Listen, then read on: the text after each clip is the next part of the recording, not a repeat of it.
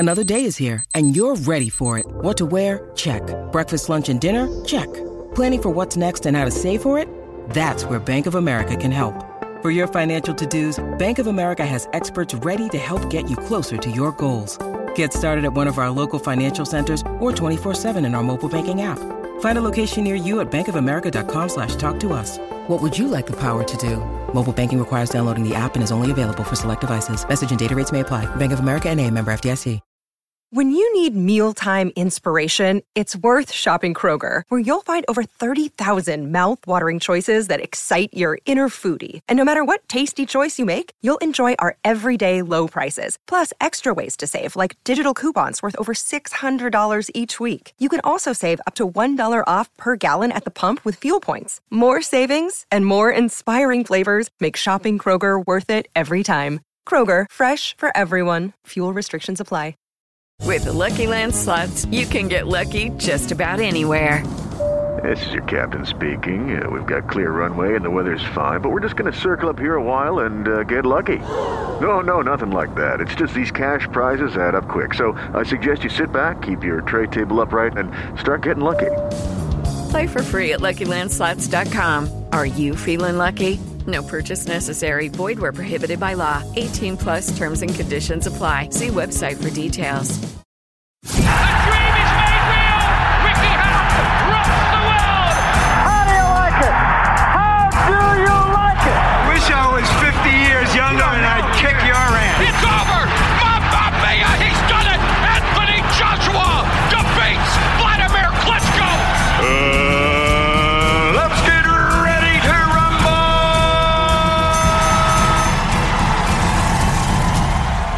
Fight fans to another episode of B T R Boxing Podcast, the life and times of, and on today's episode we've got former W B C light heavyweight champion of the world, Bad Chad Dawson.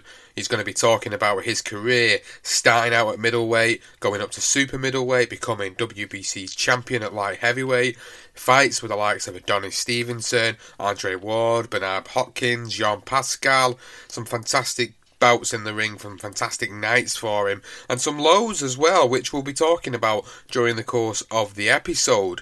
So this is it, the next episode of The Life and Times of with Bad Chad Dawson. So Chad, it's an absolute pleasure to get you on, former W B C light heavyweight champion of the world. Thank you so much for coming on our Life and Times of series.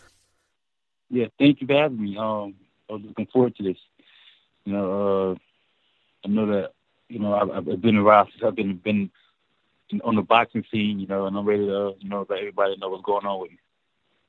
So the concepts of our Life and Times of really is to get more of a feel for, for you as a person, understand what's actually happened yeah. in your life throughout boxing. So I think really what I'd want to find out from you is, is taking it right back to the beginning and where it all started for you. You know, when you was a kid, what was it that got you into the sport of boxing? Well, uh, actually, my, my father was a uh, fighter. My father was a professional fighter. And, uh, you know, basically, I was I was born into it. You know, uh, I mean, my father would tell me stories about, you know, when I was old enough, you know, to put gloves on when I was like two or three years old. You know, I would walk around with the gloves on, and, and if they took the gloves away from me, I would cry and cry until I got the gloves back. So I guess you could say I was pretty much born into it. You know, it was like, All I, that's all I've known since I was a little kid. You know, I always knew I wanted to be a professional fighter. You know, from the time I was six years old, you know, I told everybody that I was going to be a fighter. You know, and you know, I, I got the opportunity to, to, to, you know, to grow up through the sport of boxing through my father and through my brothers. So you know, it was a, it was a, I had a good life. You know, uh, coming up, you know, in the boxing game. Can you remember the first time you went into a boxing gym? Yeah, I was about. Uh, the first time I actually went to a boxing gym, I was about eight. About eight years old. What was the feeling like going in for the first time? Oh, it was for me, you know, I, I was excited. You know, uh, my father brought me and my two older brothers down to the gym. You know, we uh, got to sit down and watch. I was like, you know, really, really done, you know, watch guys sparring and things like that. So, you know, we, we finally got to try it, you know, and I was, I had two older brothers at the time who were fighting, you know, and, uh, you know, it was it was a great experience. You know, like I couldn't wait to get to the gym. You know, I I, I got to the gym. You know, and I and I, I continued. To, I started to work. You know, I got better and better and better. By the time I was twelve years old, you know, I had my first amateur fight. You know, and from there, you know, I just went full speed ahead. You know, I had about uh, close to one hundred amateur fights. You know, close to one hundred, one hundred amateur fights. Uh, I had a record of, I think my record was, I was about eighty-five and eleven, I think, amateur. So pretty successful amateur career. Yeah, you know, uh, could have did more, you know, but, you know, uh, it was enough to get me to the point where, you know, I turned pro and, uh, and I had a lot of success. So going back to when you was fighting in the amateurs and what life was like back then, what was it like growing up in, in Hartsville, South Carolina? What was what was life like back then?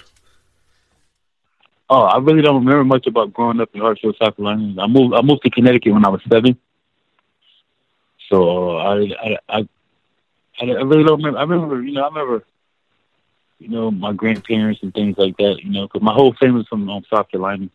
So um, when I was seven, my family, we moved up to uh, Connecticut, you know, and I really was raised here in Connecticut. Um, I mean, but life back home in South Carolina, I can remember little, little glimpses of it, you know, growing up with my grandmother. I lived with my grandmother. You know, it was, life was, life was pretty hard in the South, you know, so my family moved up to Connecticut, you know, for a better life. What was it like in Connecticut growing up as you grow through your teenage years and you was in the gym and boxing? Was there any temptations outside of the ring that could have took you down a completely different oh, path yeah. to where you went? Definitely. I mean, it's, it's always temptation, especially when you grew up in the uh, inner city like me. You know, I, I grew up in the inner city, you know, uh, a lot of uh, a lot of gang violence, a lot of, uh, you know, a lot of different temptations, you know, um, but, you know, um, as a teenager, you know, it's hard. You know, sometimes those temptations can begin, become very hard to, uh, to turn away from. But, you know, um, I kept my hand, my head on the uh, on the right path, and I kept my eyes on the prize. And the prize for me was, you know, turning pro and becoming a world champion. You know, it's always people who doubt what you can do. You know, when people see you walking around, you know, in the city, and they say, you know, this kid, he thinks he's going to be a world champion. He's not. You know, but, you know, I never let anybody tear me or tear me the wrong way. You know, I always kept my, my feet on the ground, kept my head up high. You know, I was able to, uh, you know, stay away from all the negative things. And, you know, sometimes you get caught up in, in things like as a teenager, you know, it's hard, you know. Uh, had friends that were doing other things. And, you know, I was able to resist those things, you know. So, I mean, all in all, I was happy that, you know, I made as far as I made it, you know, and, it's like really was a struggle for me to, to to do what I did, you know. Yeah, like you said, you had eight, eighty-five wins, uh, eleven losses, amateur record, good amateur pedigree, and you turned professional back in two thousand one. What was that like when you first got into the ring for the very first time as a professional fighter and transitioning from that amateur style of fencing to, to, to the professional side of the sport? Yeah, it's funny you said, because uh, I always, people, you know, my, my amateur friend, he always told me, you know, I had a, had a professional style since I was an amateur, you know. Um, you know, I was never like, you know, in amateur people think you got to go out there and work hard. You got to throw a lot of punches. And you know, I was always a smart fighter. I was always the, the type of guy, you know, I sit back and, you know, I, I analyze guys. And most of the time I would take the first round off, you throw the guy out. You know, second, third round, that's when I turn it up and I, I figure the guy out and I, I'll get the win. You know, um, everything, everything like, in amateurs, you know, you're bred to turn pro, but I always had that amateur style, and people always told me that. So when I turned, my transition from amateur to pro was pretty much easy for me because I always had that style, the professional style. So when you turn professional, uh, a lot of people in, in this day and age will remember you as being the light heavyweight champion, but I think a lot of people forget that you actually started your career as a middleweight. Yeah, yeah. I was a big middleweight, too. you know, uh, Yeah, I was a big, I was a real big middleweight. Uh, my first, I think my first seventeen fights were at middleweight. You know, uh, I was rated, before I moved up to uh, light heavyweight, I was I was rated by the W B C in the top ten. But unfortunately, I couldn't make the weight anymore. So, you know, I, I think I fought one fight at one sixty-eight, and then after that, I went straight to uh, light heavyweight. You know, uh, making one sixty became hard, but then I was still growing. So when I, I had one fight at one sixty-eight, and at that time, I think I was twenty-one, twenty-two years old. you know, I was still growing, and uh, eventually I had to um, make the decision to move up to light heavyweight, and it worked out for the best. So going back to when you was fighting at middleweight and super middleweight, which was obviously earlier on in your career, how difficult must it have been for a guy with your size and your frame to, to, to have made the weight? I bet there was times where you must have been literally starving yourself to make the weight.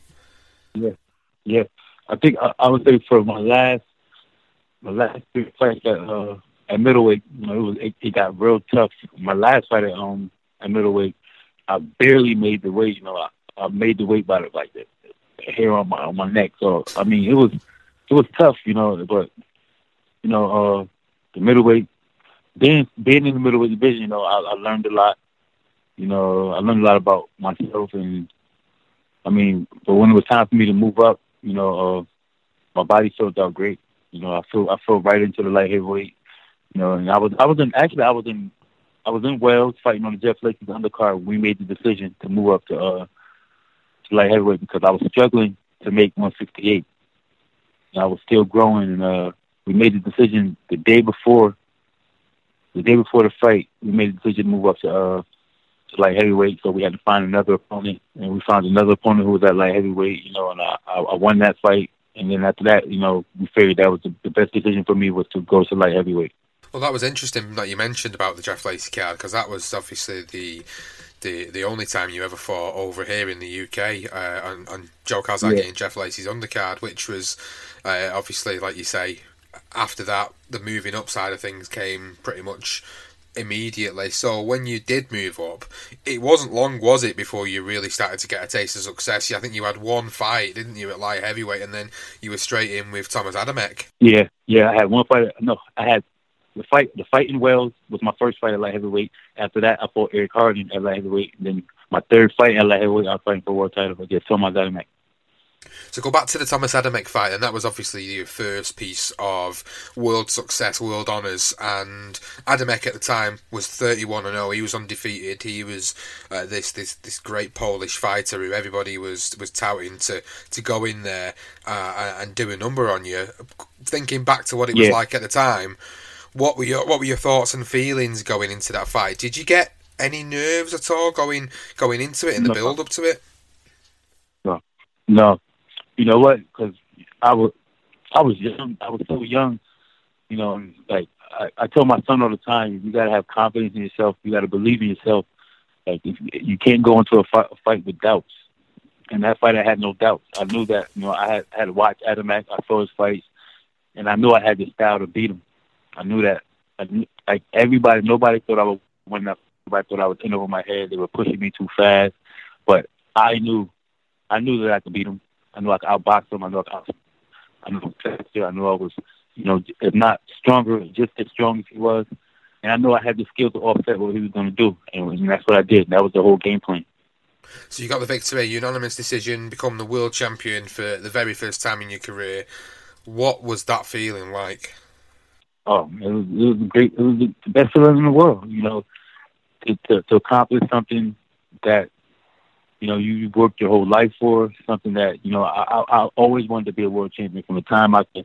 I remember being in the class, you know, when I was when I was eight years old, nine years old, you know, when the teacher would ask you, you know, what do you want to be when you grow up? What are your what are your what are your inspiration? What are your inspiration? What do you want to do with your life? And I always, you know, will, will write, I want to be a professional fighter. And they look at me like, uh, like what? Like a professional fighter? That's what you want to be? And, and, yeah, that's what I want to be. I want to be. I want to be a world champion. I'm going to be a professional fighter. I want to be a world champion. Everybody thought that was crazy. you know, uh, ten, fifteen years later, you know, I, I was a world champion. So, like, you know, there's nothing that that that, that you can do. I mean, you can do anything you want if you put your mind to it. And that's what I did. I put my mind to it. You know, I started boxing when I was, you know, probably six years old. My father started working with me and my brothers. You know, when I was Uh, eight or nine, we went to the gym. You know, I, I started working with my amateur trainer. Uh, you know, so like I said, like everything, everything was playing. You know, it was, it was God's plan for me. So you defended that title twice before you moved and went on to fight Glenn Johnson, picking up a unanimous decision over Glenn. Uh, Glenn obviously was a very experienced fighter at this point. I think he'd had, what, yeah. pushing sixty fights uh, at this point that you fought him. Now, he was obviously, he always fluctuated sort of between super middleweight and light heavyweight uh, throughout a lot of his career. What was it like sharing the ring with yeah. him? Because I know you shared the ring with him twice. Yeah. Oh, the first fight, you know, um, I, I tell everybody this to the day that Glenn Johnson was the, uh, he was that, he was that opponent that, that took my, uh, my skill level, my heart, and my determination to another level. You know, had I never had that fight against Glenn Johnson, the first fight, I don't think my career would have, would have panned out the way it did, because in that fight I had to, had to dig down deep, and I had to, uh, I had to fight, I had to fight my butt off for that fight. He, he pulled the best out of me. So do you think fighting Glenn Johnson brought your, like you just, I think you just said it there, your skill level up another up another notch from where it was after beating Adamek? You went in with Johnson, and then your skill level just goes up even more before you, you go in further.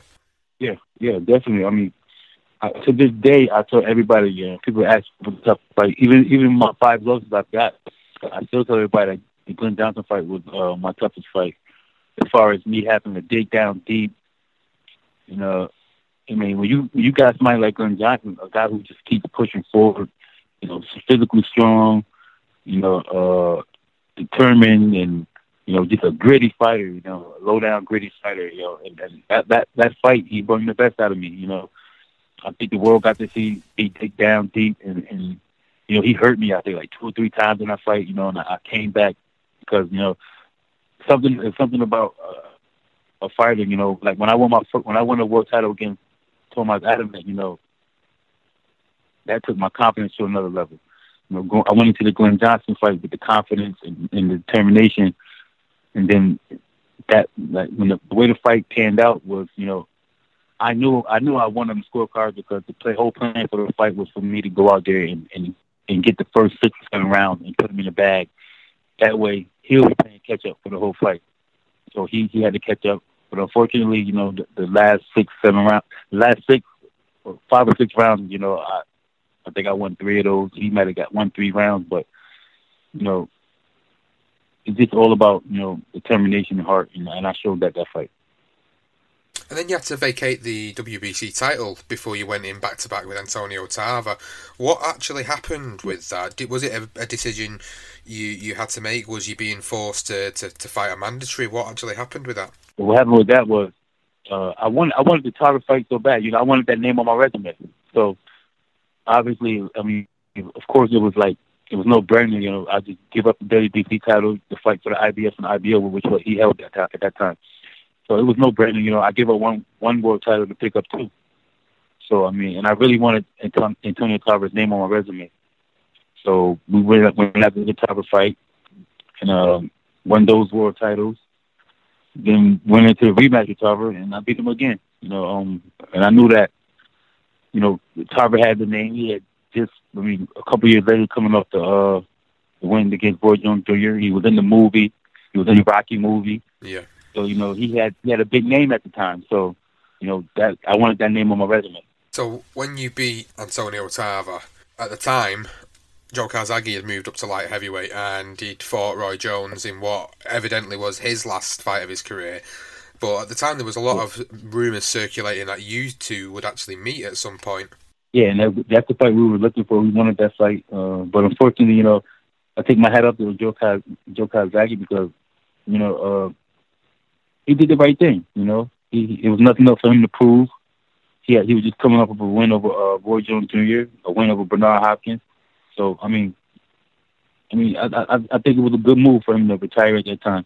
But what I had loved, I would love had loved to share, have shared the ring with him, you know, and got to fight with him. I know it would have been a tough fight, but like I said, at that time in my career, it was all about putting names on my resume. He had he had one of the names that I wanted to put on my resume, but unfortunately, he. Uh, He chose to retire. He did, and then you had the rematch, like you say, with Glenn Johnson. We fought Glenn Johnson again, defended your titles, beaten yeah. by a unanimous decision, and then we move on to the fight with Jean Pascal, who had obviously moved up a weight from super middleweight. He'd fought Carl Froch the previous year, um, yeah. and then he moved up to light heavyweight, and you guys were contesting the I B O and W B C light heavyweight titles. What, in your words and your experience and your recollection, what actually happened in that fight? In that fight, you know, I was just talking. We were talking about that fight the other day with my my trainer. We were talking about that fight. You know, I just had a slow start. You know, I started slow. I didn't start out as fast as I should have started. You know, being that I was the uh, the guy coming in from from another country, you know, I was pretty much the, in enemy territory. I started, I had a slow start. Uh, he got off to a great start. You know, he got the first, I think he might he might have got the first four or five rounds in the bag off the rip. You know, but but when I finally got going, you know, I knew that I knew that I was stronger than he was. I was faster than he was, and eventually I would have stopped him. But unfortunately, the headbutt happened, and uh, the ref chose to stop the fight. And I didn't, you know, I wish the ref did stop the fight because I don't think the cut was that bad enough where he had to stop the fight. But he did, you know, but you learn from your mistakes, and I, I definitely learned a lot in that fight, more so about going into enemy territory and what you have to do when you go into enemy territory. And then we move on to more infamous names on your record. Uh, Mister Bernard Hopkins, two fights with Bernard Hopkins, which were interesting to say the least. Uh, the first one obviously was a no contest, uh, which it was a, yeah. it was a strange one, weren't it? What what what happened there? You know, it is funny because it, it's funny that you know, uh, people say uh, I, I committed a foul. It was no foul, you know. Going into the uh, the first fight, we you know we, we had already studied him for his whole, for pretty much most of his career. I watched him, and uh.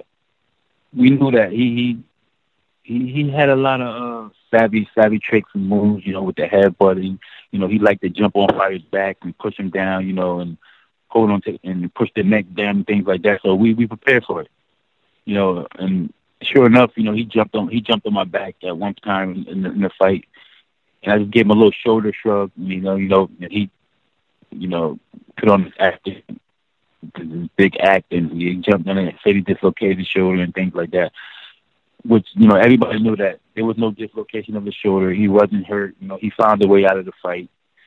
You know, uh, but we we got the fight again, you know, and I got the victory. That's all That's all I really have to say about that, you know. But, you know, I, I respected Bernard at the time. Before that, I respected him.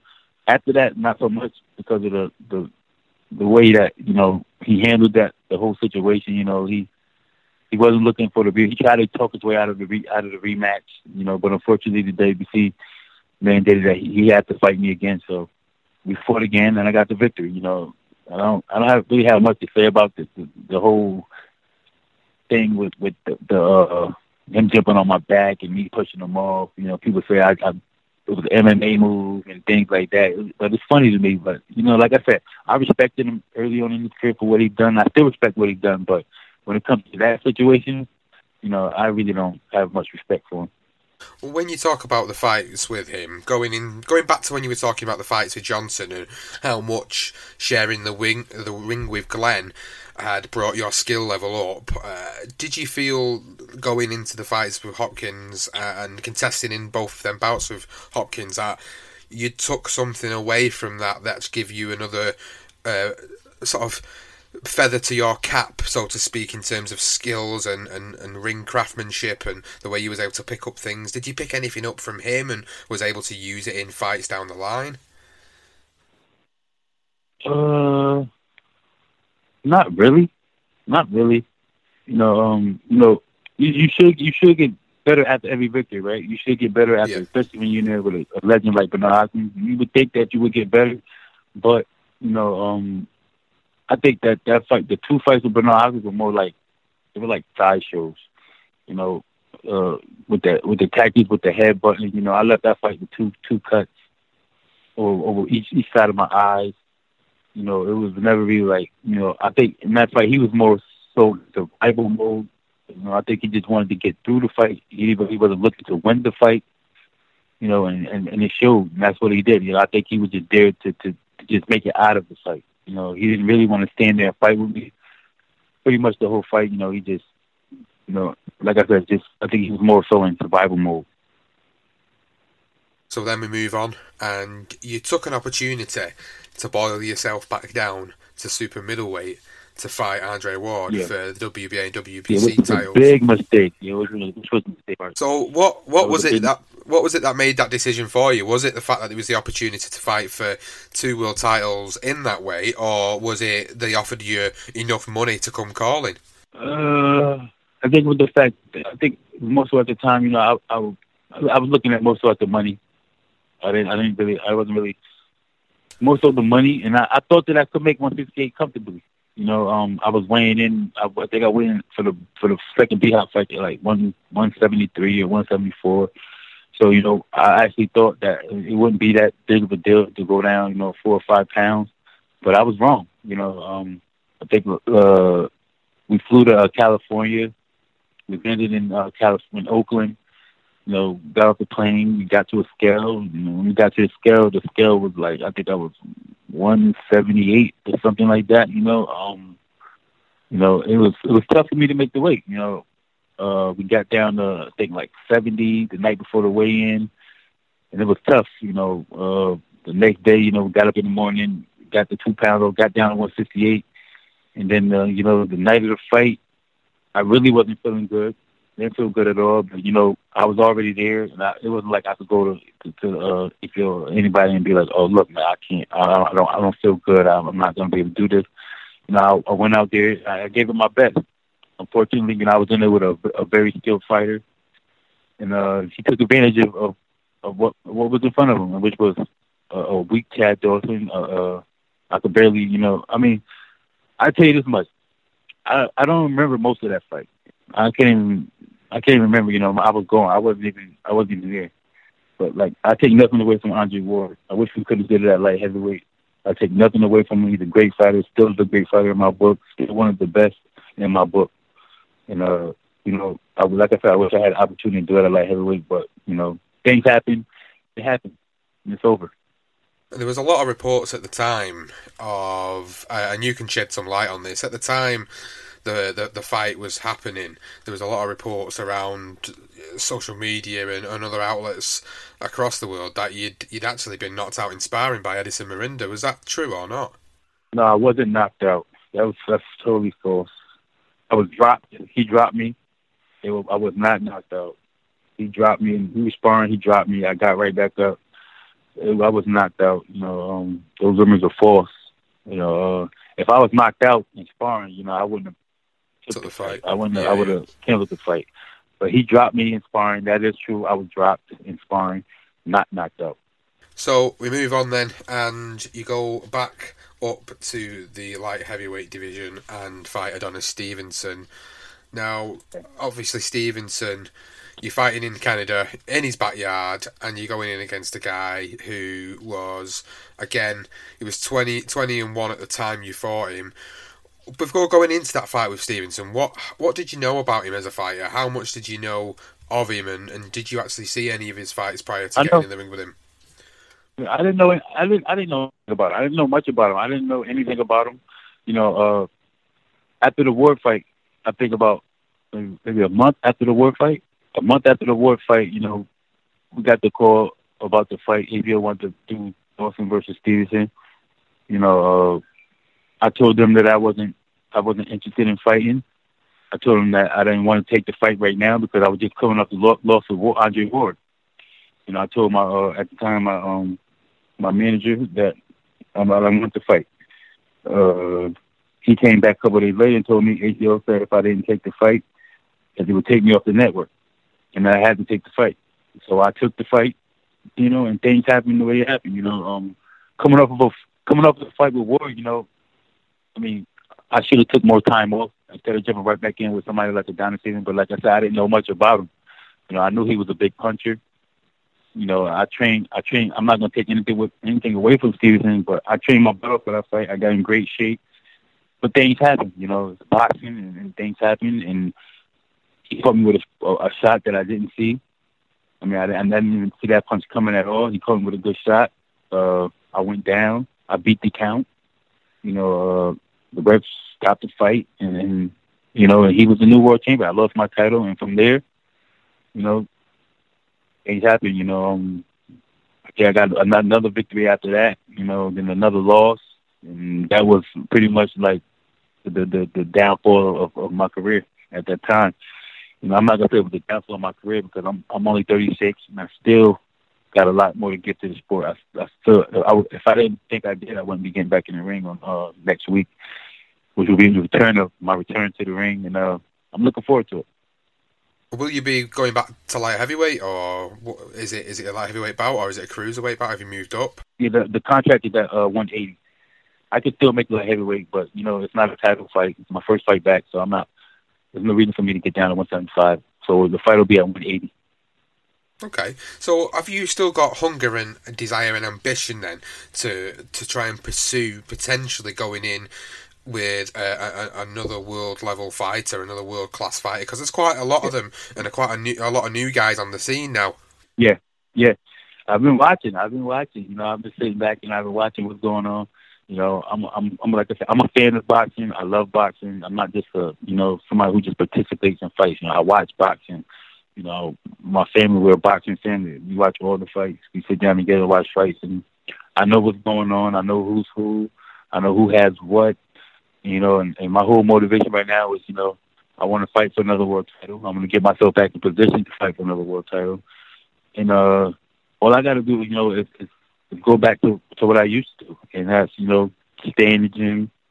You know, right now my, my head's in a good place. You know, um, the last five years I've been through a lot.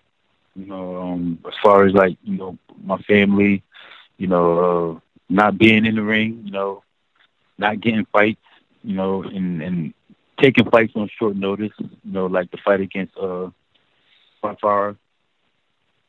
Uh, you know, I took that fight on, I think, like a five week, five week notice. I took that fight, you know, I knew I could beat him, and I beat him, you know, nine to, nine to ten rounds, you know. Fortunately, I didn't get him that. In, in, in that shape that, you know, I could have finished the fight strong, you know. Uh, but like I said, I still have the skill. My skills level is still there. You know, I'm still strong. I'm still physically in good shape, you know, and I'm, I'm ready to uh, prove that to everybody this year and going into two thousand twenty.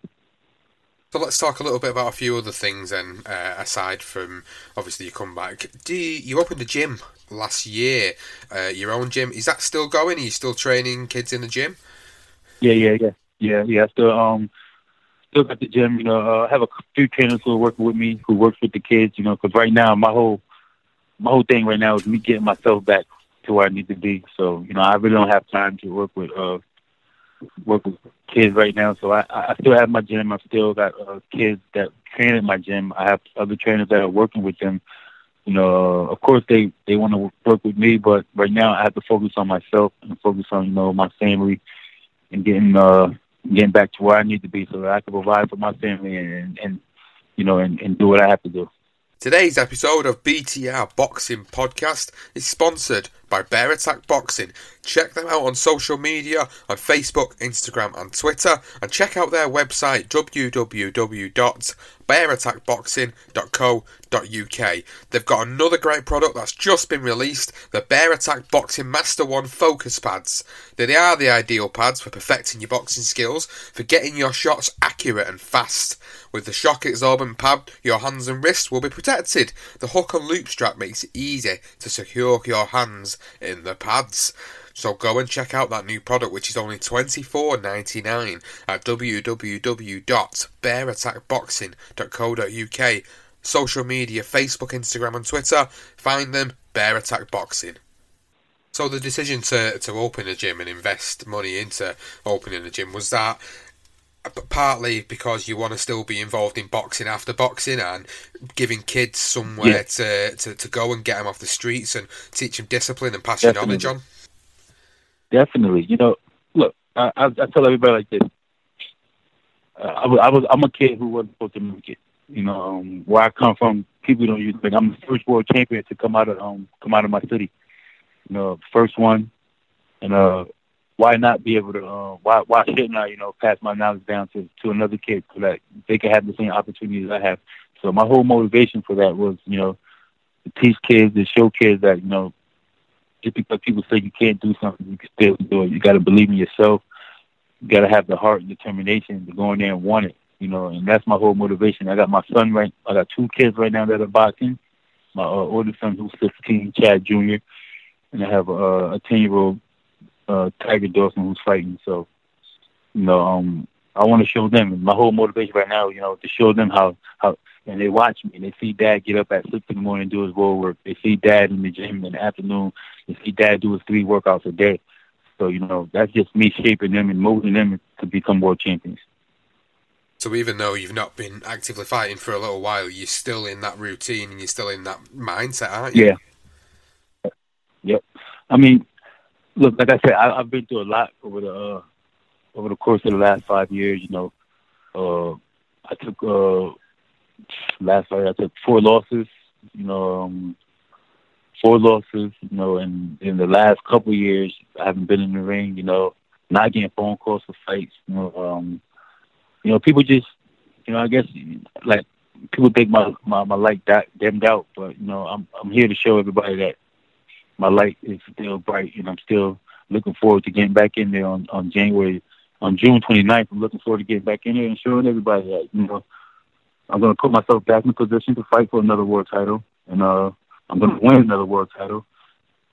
You know, to just show, just to prove everybody wrong. You know, people think people think I'm done. People think um, I'm just a shadow, a shell of myself, but I'm not. You know, you know, uh, things happen in life. Things happen in boxing. You know, and boxing is just one of those sports that you can't take lightly. You know, and, uh, I want to show everybody that I still got the heart, the hunger, and determination.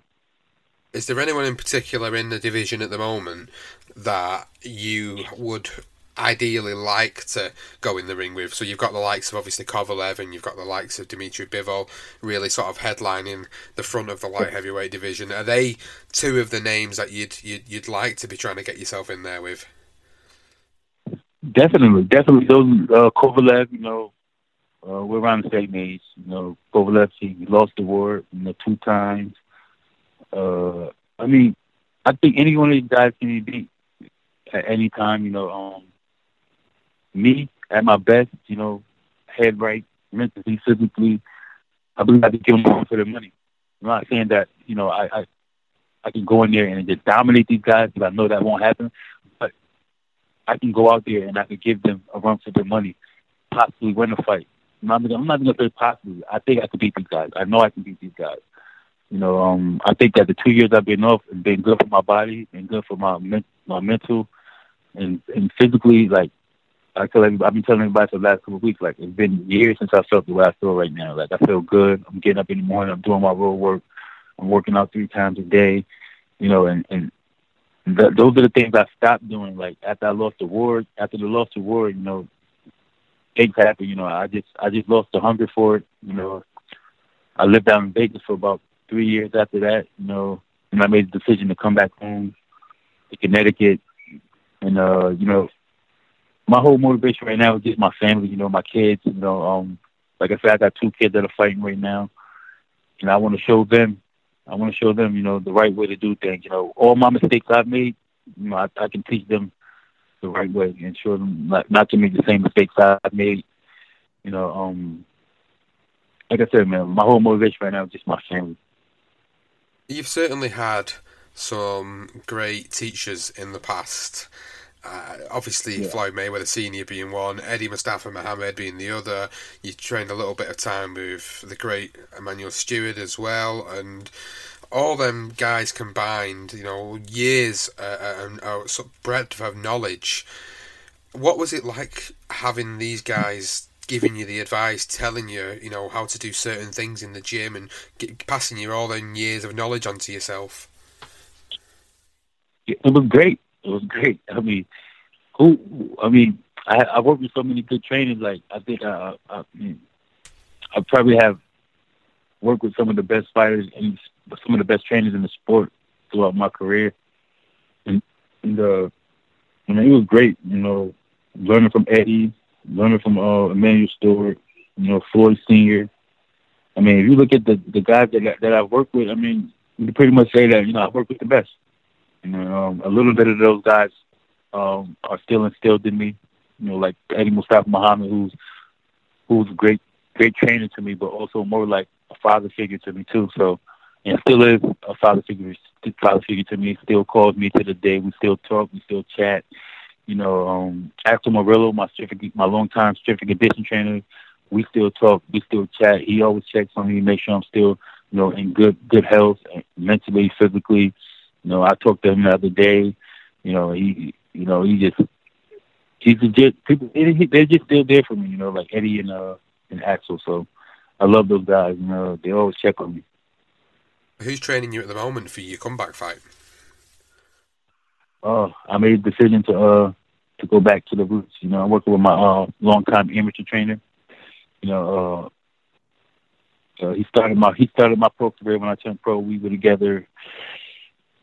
Uh, he's been my trainer since I was ten until I was about twenty years old. My amateur trainer. He's in uh, when I turned pro. He was with me. I think we had about four or five fights together, amateur. As a pro, we're seven and oh. You know, I, I worked with him two of my last five fights, and we're, we're still undefeated together.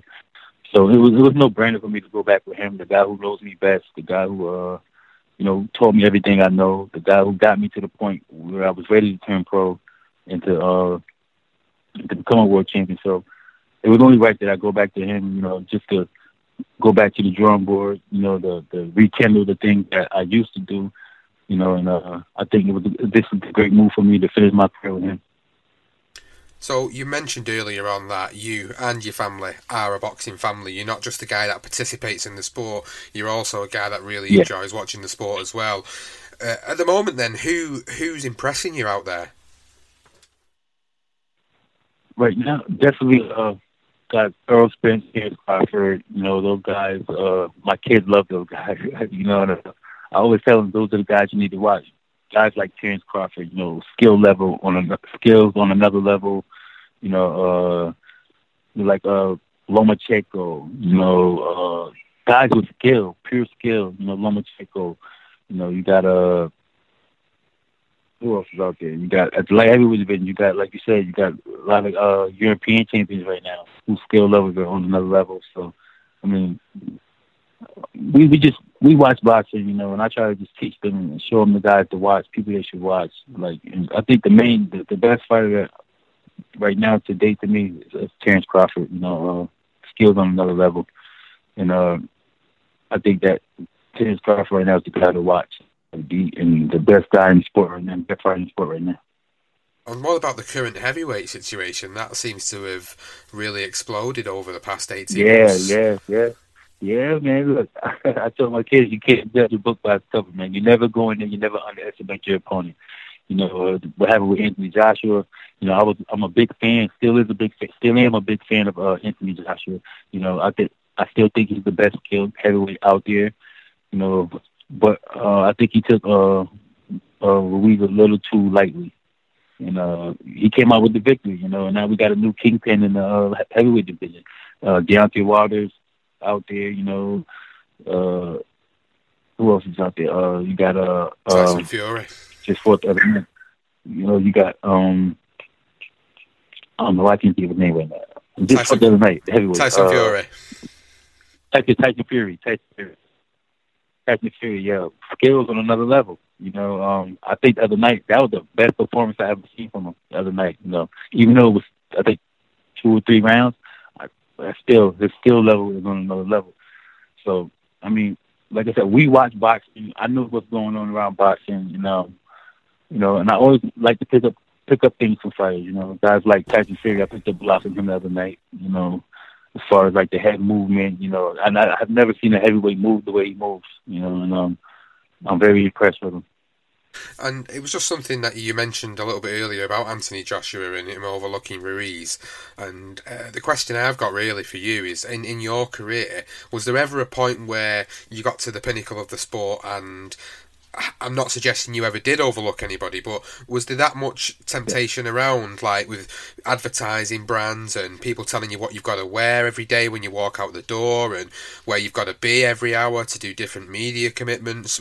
Did you ever come across a situation like that or a period of time like that in your career? Yeah, yeah, yeah, yeah.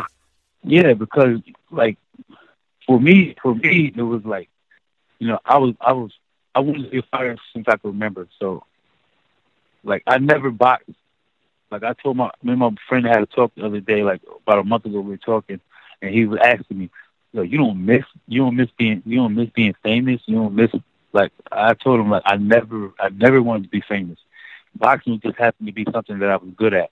Something that I was able to feed my family off of. Something that I was able to make some money and, and live good. You know, I never got into the sport to be famous. You know, um... Yeah, there were times where, you know, I got tired of going to uh, flying cross-country, flying to Canada to go to press conferences, flying here to do a press conference, flying there, missing time with my family, missing time with my wife, kids. You know, like my older son, who's fifteen right now, you know, you know, half of his life, you know, I wasn't there because I was always traveling. I was always in training camp. I was always doing this. I was always doing that. So, like now, since I've been off the last, you know, two years, I got to spend time with my kids. I got to... you know, get to know my, my older son a little better, you know, and, and there's no better feeling in the world than, you know, me being able to sit down and talk with my son and him, you know, and I see the difference in him, you know, from just from him when he started boxing, which he's only been boxing for about a year and a half now. You know, he's getting so good. He's picking it up so fast, you know, and and, and that's, that's, That's that's why I boxed. That's what I got into boxing. I didn't get into boxing to be famous. Yo. Of course, I was good. I was good enough. I made some money, you know, and I did it more so for the money, not to be famous. You know, I just wanted to live a good life and take care of my family, and, and that's what I did. You know, um, I'm ashamed of nothing I did in my career. Um, my losses, I'm not ashamed of my losses. You know, you know, you learn from your losses. You learn from your mistakes. You know, and all I could do was just guide my son, my sons the right way and make sure they don't make the same mistake I made. I was just going to say the exact same thing then about you and your son's relationship, but being in boxing, given the experience you've had over the course uh, since your professional career started in two thousand one, you've been able to pick up so many different things and be in so many different situations along the way. Surely that knowledge is going to be able to give... to your son, to, to give him the head start yeah. that not a lot of people get in boxing, because there's a lot of people out there that don't have the benefit of having a former world champion as the dad. Yeah, yeah. I mean, he, he hears he hears that all the time. He hears it all the time. I know he's pretty much he's probably pretty tired of hearing it because people tell him that all the time. Like they see us out in the morning, we go, we get up, we do our road work together. We're in the gym, I'm working with him. People always tell him, yeah, you know who your dad is. You're learning from the best. You're learning from the best. But I don't want our relationship to be based on, you know, on, on boxing, you know, because honestly, like, we, me and my, he's sixteen now, so it's, we really didn't, like I said, I wasn't there early on in his career because I was always traveling early on in his life. He was, you know, we just now got, like, on the same page where we're, we're sitting down, we're talking, and honestly, boxing has brought me and him closer together because we didn't really speak that much, you know. Um, you know, early like two, three years ago, we didn't really talk that much. He went to his mother for everything, you know. And I thought it was more so due to me because of the problems, the things that I was going through with my career. You know, um, I wasn't satisfied with the way my career ended, ended out. You know, so you know, um, like I said, I was in a, I was in a dark place, you know, last last few years. You know, I wasn't, I wasn't myself. You know, I kind of like took my frustration, frustrations out on, on my family and my kids, you know, me not talking to them, me not, you know, I, I hid myself away from the world. You know, I stayed home. I didn't want to go. I didn't go to the basketball games. I didn't go to the baseball games because I was ashamed of what people would say about me. I didn't want people looking at me, I didn't want people talking to me, you know. Um, but finally, you know, last couple of years, I started to wake up and I started to see what's more important in life, and, and that's my family, my wife, and my kids. That's that, that's what means the most to me, you know. Um, and if, you know, I could win another world title, good, but at the end of the day, it's all about my family, me having a good relationship with my boys, me having a good relationship with my wife, me being on, on good terms with my family, and, you know, and taking care of them and, and doing the right thing. So, I mean, yeah, it's a plus that he box. It's a good thing that he's boxing. You know, he gets some discipline from it. You know, but like I said, boxing has brought me and him closer together. And it's quite, it's quite a story that you've gone through what a lot of people go through in life, which is situations yeah. where nothing doesn't always go the way they want it to go, and it puts them in that position yeah. mentally. Uh, and, and what you're just saying there about frustrations and things, like, it happens every single day to different people around the world, and yeah. it's good that you openly yeah. talk. It's good that you're openly talking about it and admitting it, because that is, is the way for people to move forward in the career, is, is to understand what yeah. they need to do to, to, to move forward. And you've talked about your son, and you've talked about the relationship it's built with your son through boxing now, and going into the sort of the latter stage of your career, the comeback, the final the final roll of the dice, so to speak. At this point in time, you, you you're in a position where you don't essentially need boxing anymore, but with a name like yours, boxing probably could still yeah. use you. Yeah, I mean, I don't, but I look at it I, I don't look at it like this.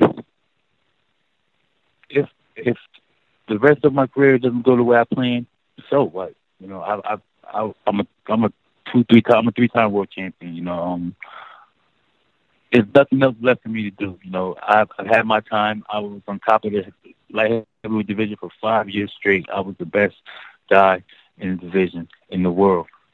Like, I have nothing to hang my hat on. I'm I'm I'm not ashamed. You know, three or four years ago, yeah, I was ashamed to go out because I didn't want people. People, oh, what happened to this guy? This guy, oh man, he he blew all that money. He did this. He did that.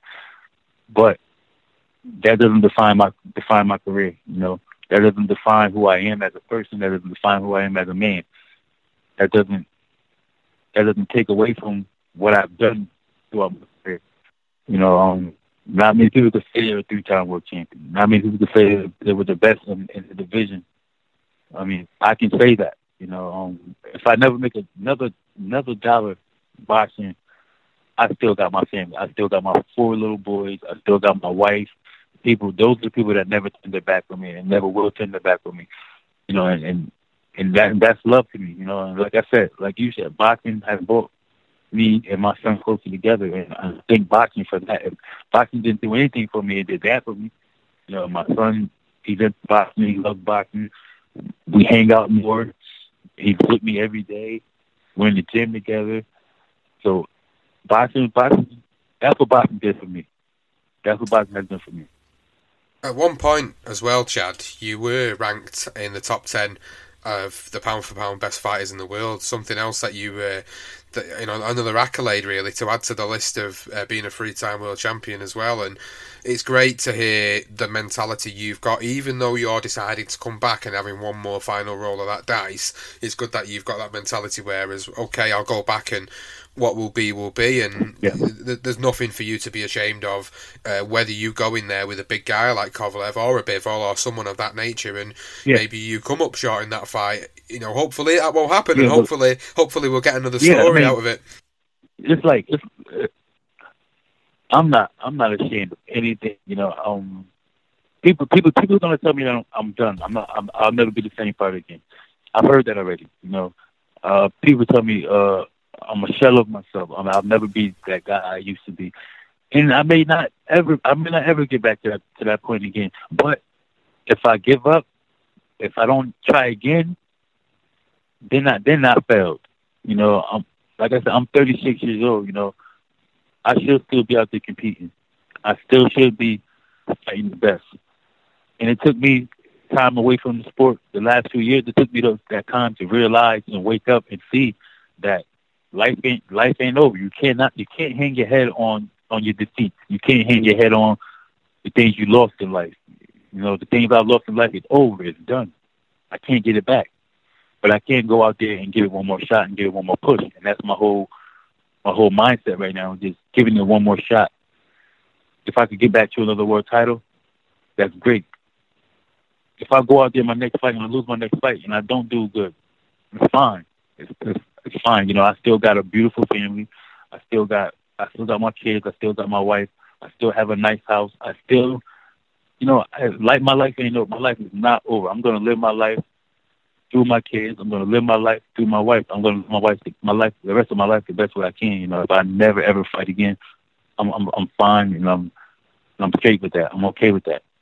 I'll tell you what, it's been an absolute pleasure to to have you on, discussing your career from where it all began to where we are now, to this final roll of the dice, to the the, the, the mental struggles that you've had to endure as a result of the, the, the latter end of your career. And it's been really refreshing to hear such a positive mental attitude to boxing, uh, and there's a lot of people that don't always come out of it the right side of boxing, but regardless of what yeah. happened, what happens for you now in this latter end of the career, you've come out of it the other side, you've got everything you want, and it's, like I say, it's been an absolute pleasure having you on.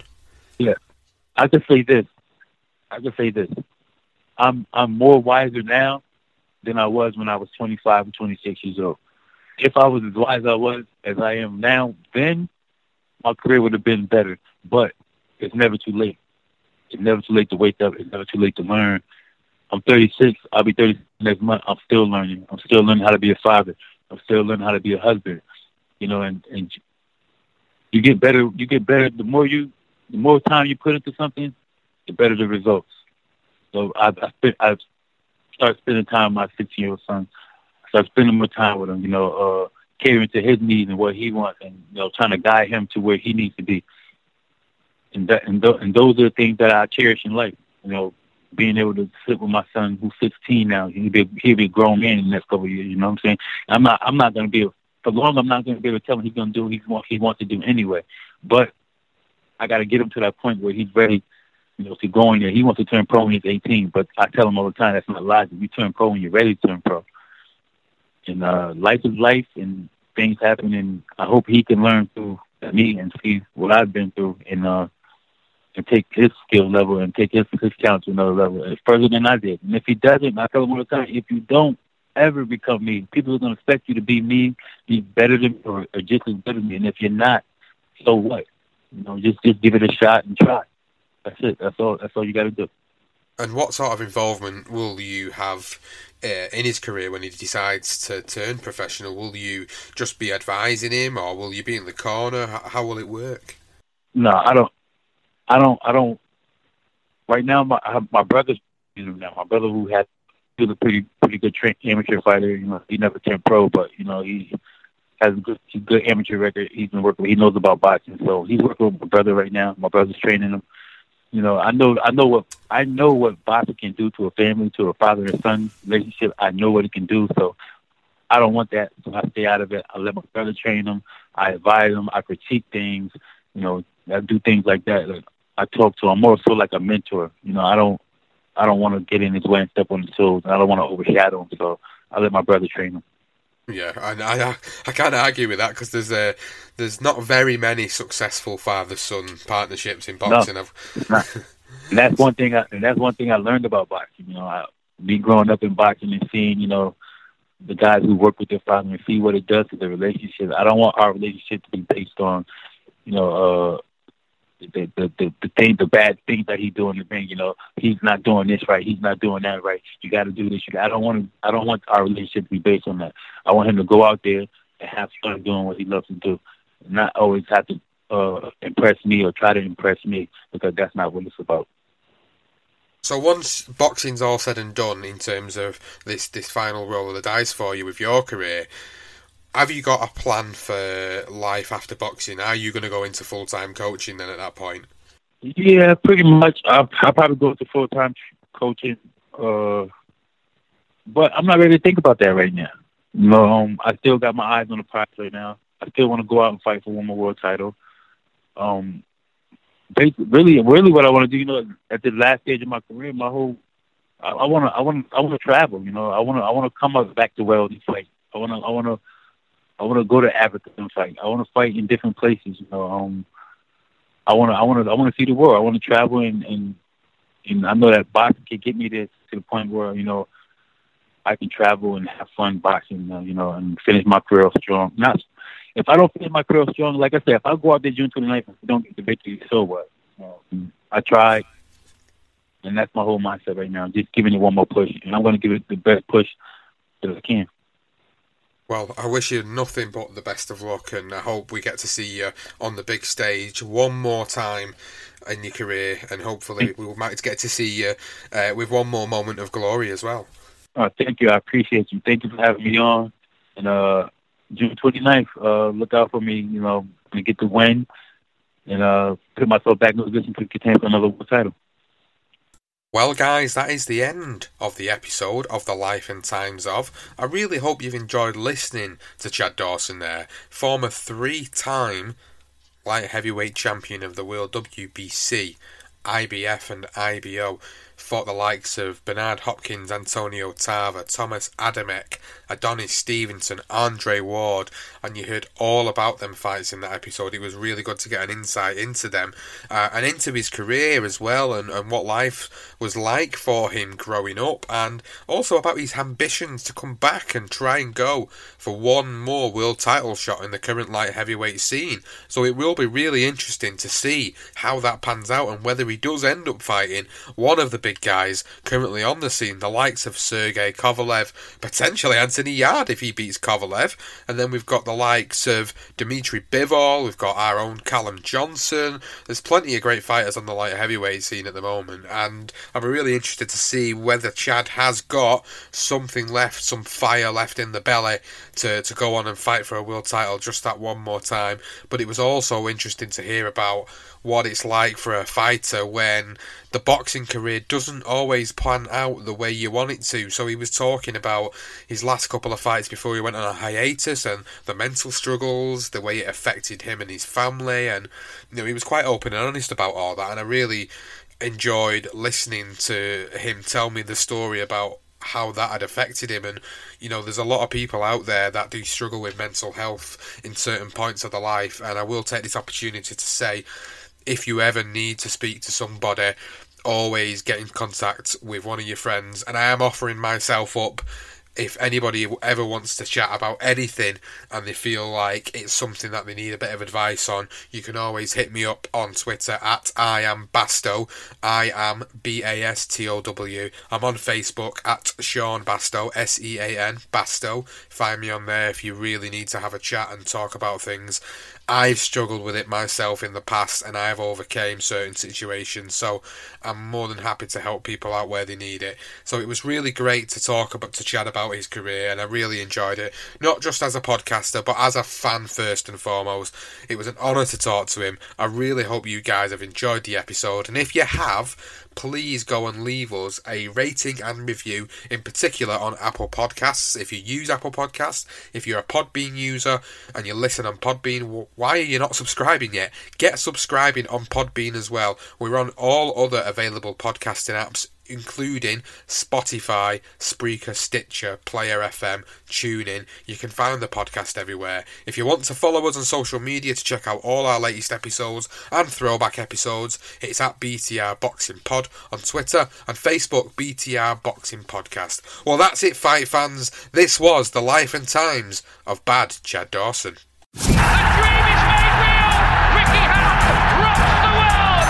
How do you like it? How do you like it? I wish I was fifty years younger and I'd kick your ass. It's over. Mamma mia, he's done it. Anthony Joshua defeats Vladimir Klitschko. Uh, let's get ready to rumble.